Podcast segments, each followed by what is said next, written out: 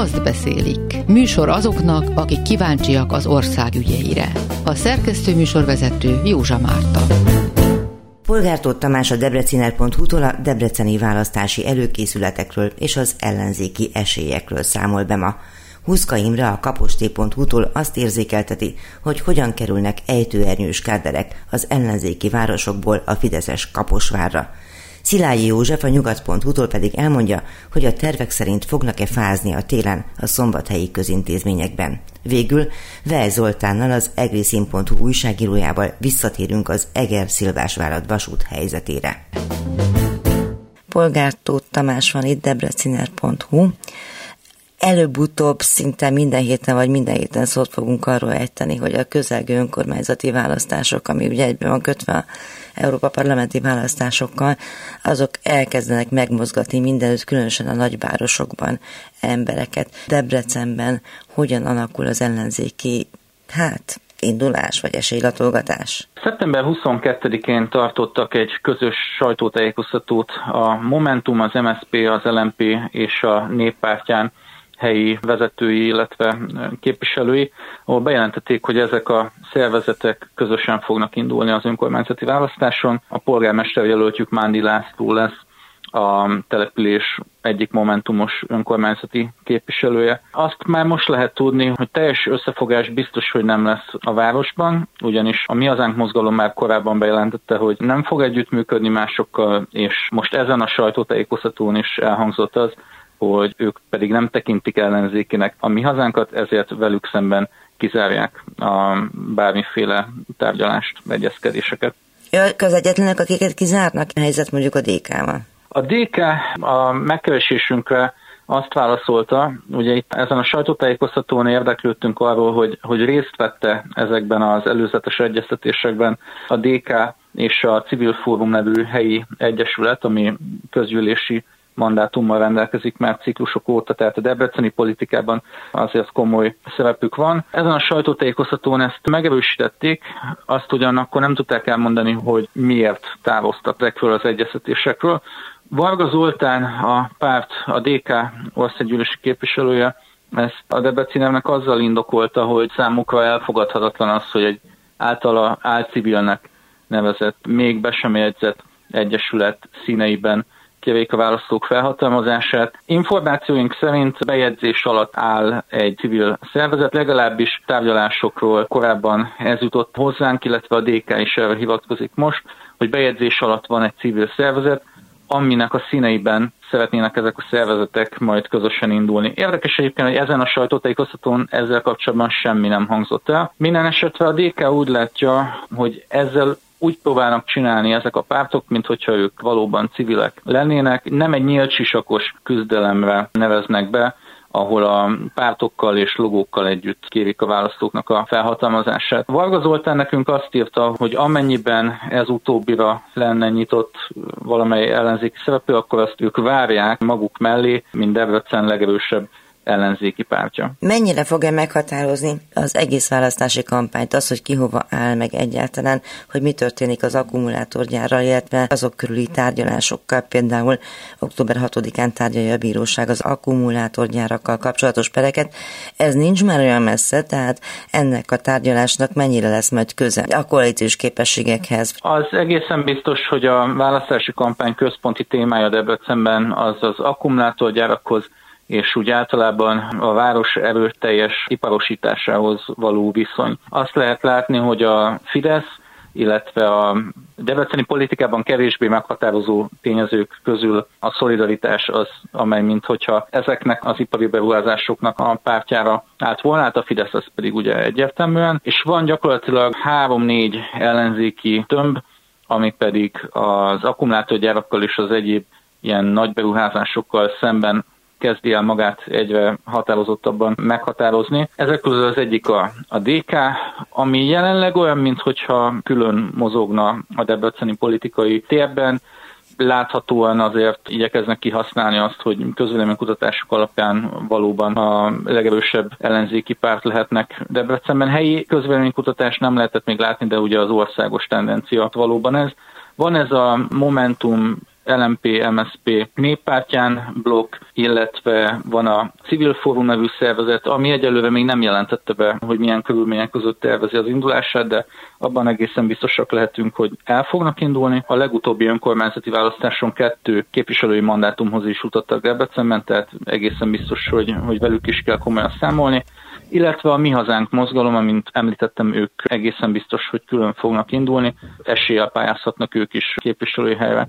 Az, hogy október 6-án mi történik, az nyilván fontos lehet, azért azon szerintem mindenki meglepődne, hogyha itt bármilyen olyan ítélet születne, ami hátváltatja majd a CET alakkumulátorgyár beruházást.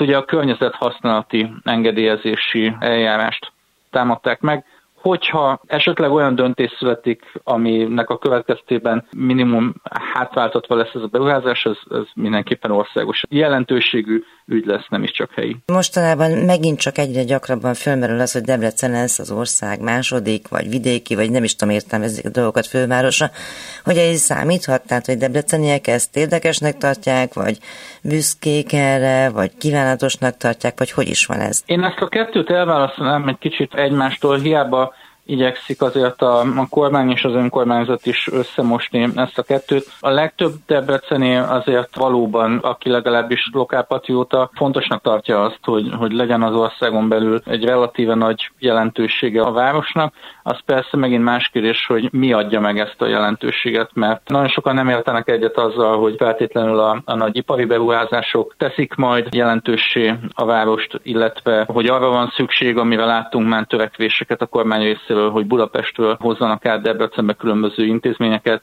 itt például a Természettudományi Múzeumra gondolok. Itt is voltak olyan lokálpatrióták, akik azt vetették fel korábban, illetve ellenzéki pártok közül is voltak ilyenek, amelyek amellett érvettek, hogy miért nem hoznak létre egy saját Debreceni múzeumot, ahelyett, hogy Budapestről hoznák el. Szóval még egyszer összességében a kormány és az önkormányzat nagyon régóta hangoztatja már azt, hogy Debrecen valamilyen szempontból másik főváros, ez nem egy új keletű jelenség. Sokan megmosolyogják egyébként már Debrecenben is, amikor kiáll a helyi politikai vezetés, és azt mondja, hogy éppen a közlekedés fővárosa vagyunk, éppen a természetvédelem fővárosa vagyunk, stb. Minden esetre önmagában azt, hogy legyen egy hangsúlyos jelentősége a városnak az országon belül, szerintem azt sokan támogatják.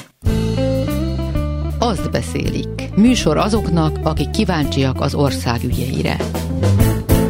Tuszka Imrevel beszélgetek Kaposváról. Én nekem ez a dél-dunántúli politikusi összefonódásoknak a, milyen lánca vagy hálója, ez egy kicsit már szinte követhetetlen. Ti magatok is azt írjátok, hogy verőemberek lehallgatás zárcsere, szóval, hogy egy szexárdi, hát ellehetetlenült politikust befogadott Kaposvár, és Szita Károly polgármester, hogyha jól látom, szóval mi a helyzet? Nagyjából és nagyon zanzásítva röviden összefoglalva ez a helyzet. Messzebbről kell egy kicsit kezdeni, de igyekszem röviden, tehát nem politikus ez a bizonyos úr Szőke Gergő, hanem egy önkormányzati cégnek a vezetője, a Szexárdi Sportközpont Kft-nek a vezetője, és Kaposváron is a Kapos Sport Kft. vezetője. Az előélete, amiről szintén szó van a cikkben, pontosan megmutatja, hogy nem is politikus, de mindenképpen politikai kinevezetről van szó. Hát ez a Szexárdi szinte követhetetlen történetnek fordulataival, amikor Ács Rezső polgármester Fideszes polgármester lett, akkor öröktön igazgatói székbe került, és akkor, amikor most ennek az évnek az elején az Ács Rezsőt, hogy egy bírósági döntés alapján leváltották, Szöke Gergőt azonnal kirúgták. Tehát, Mi volt a bírósági döntés, aminek alapján Ács Rezsőt leváltották? A bíróság úgy döntött, hogy Ács Rezső összeférhetetlenség ügybe bonyolódott, vállalt egy másik állást, a törvény ezt nem teszi lehetővé. Hosszas bizonyítás után végül is a bíróság kimondta, hogy valóban fennáll az összeférhetetlenség, és ezért Ács Rezső nem polgármester többé Szexárdon. Jól emlékszem, akkor idén márciustól körülbelül, tehát idén tavasztól, és az és embereit pedig valóban el akarta ez, És az, az embereit pedig gondolom erről az egyről tudunk igazából, eltüntették ezekből a pozíciókból. Azt tűnt fel nekem másodszorban, hogy akik Kaposvárra mondjuk úgy, hogy ejtőernyőztek, tehát itt állást kaptak, azok között megdöbbentően sok a nem kaposvári. Tehát úgy tűnik, mintha Szita Károly itt az elmúlt években, elmúlt néhány évben begyűjtött volna különböző dél-dunántúli városokból, Pécsről például három vezető van, olyanok, akik egész konkrétan pécsi lakosok. Tehát a Kaposvári közlekedési ZRT-nek Gelencsér Gyula, akit akkor váltottak le, amikor a tükebusz emlékezetes botránya volt, ez egy korrupciós botrány volt, ez is hosszú évek óta zajló ügy volt. Közismert személy Fülöp Péter, aki volt államtitkár helyettes, és ő szintén pécsi színházigazgató, és meglepő módon pécsi lakos a helyi televíziónak, pedig hát ez egy kulcsfontosságú politikai beosztás, helyi televíziónak a vezetője is. Hát nyilván, mert hogy Pécset ugye ellenzék, mint a e, igen, és lehet, ellenzéki városvezetés lehet, lehet, hogy ez a, ennek a városvezetésnek nem feltétlenül voltak szívecsücskei ezek a vezetők, érdekes módon ide kerültek, ugye, hogy Szexárdról is vannak, Siófokról, szintén ellenzéki városvezetés, Komlóról is van valaki, tehát a 12-13 kaposvári önkormányzati cégből 8-at számolta meg, akik nem kaposváriak. Azt gondolja a polgármester, hogy akkor ő az erős ember, és akkor összegyűjtöget mindenkit, akinek, hát akit nem hagynak az útszélén, ugye? Eszembe jutott egy ennél is meredekebb dolog, az, hogy ez egyfajta ilyen spáhi rendszer. Ugye a török birodalomban volt ez divat, hogy ezeket a spáhikat, akik a hűbéresek voltak, és egy-egy földterület felett a hűbéresi jogokat gyakorolták, azokat ide-oda rakosgatták, hogy nem elegedjenek meg túlságosan, és ne kerüljenek közvetlen kapcsolatba a lakosokkal, akik fölött uralkodtak, és úgy tűnik, hogy itt is valamilyen sakkozás folyik a politikai kinevezettekkel, amit azért lehet tudni, hogy Kaposváron kaposváriak bizonyos körök, tehát akik ebből kiszorultak, azok nem néznek olyan nagyon jó szemmel, tehát nem örülnek neki, hogy ilyen pozíciókban korábban kaposváriak voltak, kaposvári lakosok, tőzsgyökeres kaposváriak, azok most most ezekből kiszorultak. És erre ugye nyilván mondhatja bárki, hogy hát ez nem politikai, hanem elsődlegesen szakmai kérdés, ezeket a cégeket üzemeltetni kell. Az a helyzet, hogy itt nagyon sokszor előfordult ilyenfajta politikai színezet beavatkozás is. Mert például ezeknek az önkormányzati cégeknek néhány vezetője finoman felhívta figyelmét az alkalmazottainak például arra, évelején volt ez a az úgynevezett gyermekvédelmi népszavazás, hogy legyenek szívesek azért buzgolkodjanak és küldözgessék vissza ezeket a kormány által postán kiküldött kérdőíveket.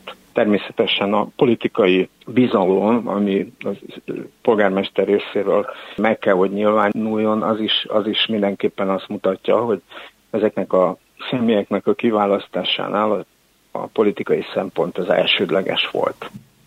Hát úgy tűnik, hogy ez, ez fontosabb, mint a szakmai, mert nehezen tudom elképzelni azt, hogy mondjuk a Kaposport Kft., amiről most beszélünk, az három éve működik, egy cég átalakítás nyomán jött létre, és ez a harmadik ügyvezető három év alatt. Ő a Szőke Gergő, akiről eredetileg is beszéltünk. Nagyon furcsa lenne, hogyha mondjuk évente kéne váltogatni ezeket a vezetőket. Ugyanez a helyzet más, más cégeknél is. Komoly veszteségek vannak. 2021-ben például ezeknek a városi cégeknek a összeszámoltam korábban 1,1 milliárd forint volt az összvesztesége. Tehát annyi mínusszal zárták a 2021-es évet. Úgyhogy valószínűleg az a 830 millió forint, amit Kaposvár kormánytól ilyen rendkívüli segélyként kapott, az ezeknek a cégeknek a feltőkésítésére ment.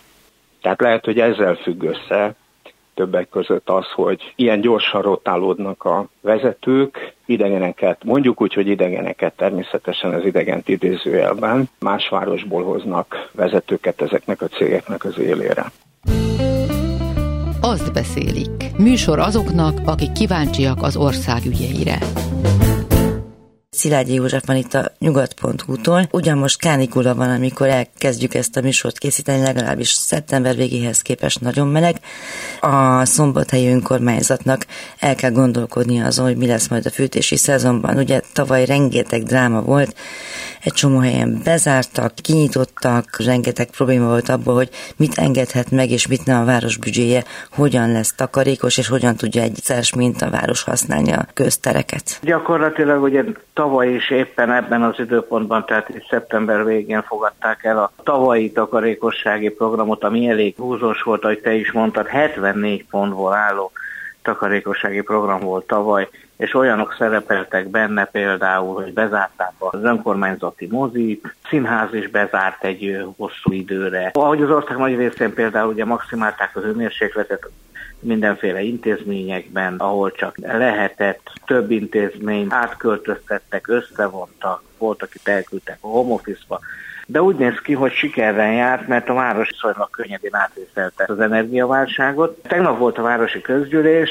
ahol ugyanúgy tavaly ilyenkor döntöttek egy új programról, fel, megnézték egyébként, hogy a tavalyi program mennyire teljesült. Én külön megkérdeztem időközben a pénzügyekért felelős alpolgármestert, hogy mennyi pénzt tudtak megtakarítani ezzel a programmal. Hát azt mondta, hogy több százmilliós nagyságrendű, de pontos összeget nem tudott mondani, mert azt mondja, hogy még az összesítés még folyamatban van, ezt majd meglátják az év végén, akkor majd közlik, ha ezt ígérte legalábbis. Tehát a 74 programból maradt 28 összesen, amit az idén bevezetnek vagy folytatnak.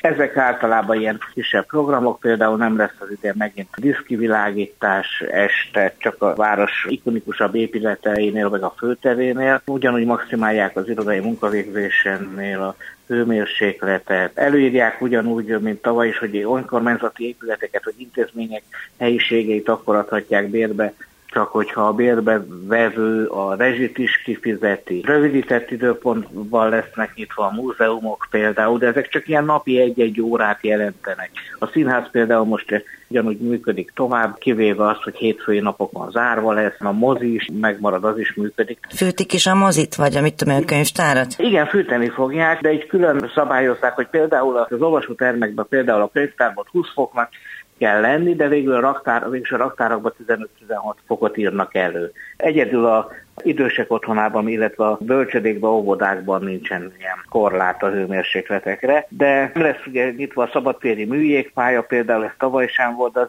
egyik különbség van, hogy az idén a városi jégcsarnok nyitva lesz. Ugye a jégcsarnokot nem az önkormányzat működteti, ez egy érdekes sztori, erről írtunk mi már korábban is, egy eh, utánpótlás jégkoron egyesület kapott TAO pénzekből épült fel a jégcsarnok. Tavaly bezárták télen, mert nagyon magas volt a, a rezsie, az, de az idén úgy néz ki, hogy működik. Tehát szombathelyen lehet majd korcsolyázni, az nem szabad téren.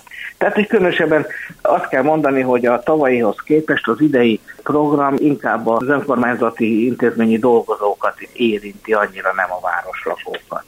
Meg úgy is tűnik, hogy a tavalyi nagy riadalom után talán megedződtek a szombathelyiek, nem? Tehát, hogy most voltak éppen az, hogy kevesebbek a korlátozások, az úgy tűnik, mint hogyha valami szabadabb lenne. Igen, egyébként az azért az érdekes, hogy a legnagyobb felháborodás a mozi bezárása okozta, annak ellenére, hogy szombathelyen van egy mozi a plázában, tehát ilyen vállalkozó mozi ugyanúgy működött tovább. Teljesen megváltozott azért az energiaár is, Tavaly háromszor annyiba került a földgáz, mint az idén. Az elektromos áramnál is ilyen két-két és félszeresen volt a tavalyi árahoz képest, ahogy az idén tudnak szerződést kötni rá. Tehát nem csak a város szokott hozzá a dolgokhoz, hanem, hanem az árak is mentek azért lejjebb. Hát igen, meg gondolom, hogy az önkormányzat is jobban megtalálta azokat a forrásokat, mert tavaly tényleg senki nem tudta, hogy melyik fejét hova kapkodja, hogy jobban megtalálta azokat az előnyös szerződéskötési lehetőségeket, amely hosszú távon biztosítja. Érdekes módon Szombathely, hogy ellenzéki vezetésű város, de az önkormányzatokon, a megyei jogú városok önkormányzatok ezek kaptak néhány százmillió forintot kompenzációt a, a kormánytól, és érdekes módon itt a Nyugat-Dunától a legnagyobb összeget Szombathely kapta.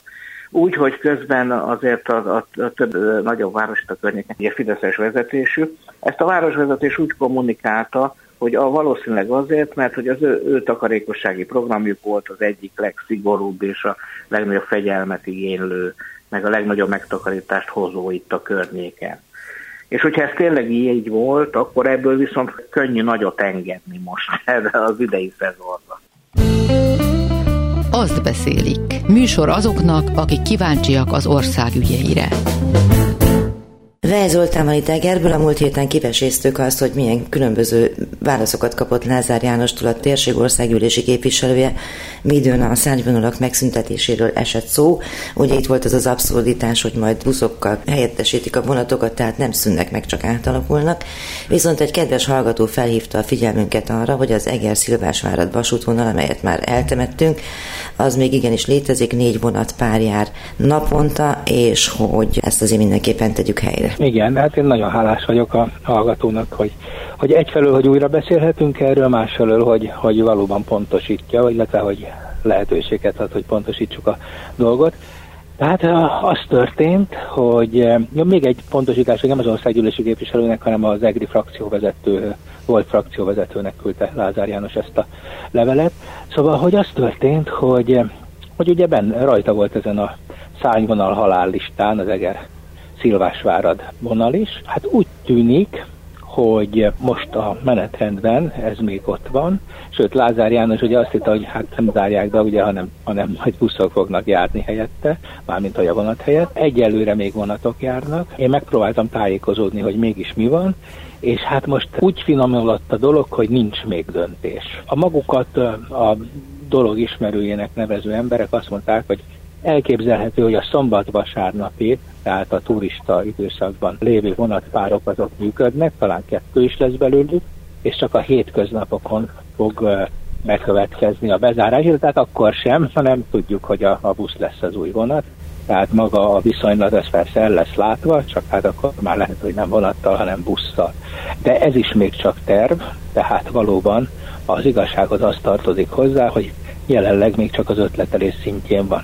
Egyébként jól mutatja, hogy hogy hogy működnek a dolgok, hogy, hogy amikor uh, itt szondázzák ezeket a, a döntéseket, akkor bizony, hogyha nagy az ellenállás, például Fideszen belül, akkor el lehet érni azt, hogy visszakozzanak. Igen, igen, arról is szó volt, hogy ugye tegyük még hozzá, hogy 2009-ben szüntették meg a Putnok és Szilvásváros közötti részét a dolognak, úgyhogy erősen billeg ez a történet, holott hát az ország egyik legszebb vasútvonalát inkább helyreállítani volna érdemes, mint hogy megszüntetni. Hát, ehhez azért két megjegyzés mindenféleképpen ide kívánkozik. Az egyik, hogy a bajnai kormány valóban bezárt szárnyvonalakat. Ez egy nagyon szomorú, de gazdasági okokkal. Azért ne felejtsük el, hogy egy világválság kellős közep közepén, akkor a magyar költségvetés teljesen összeomlott.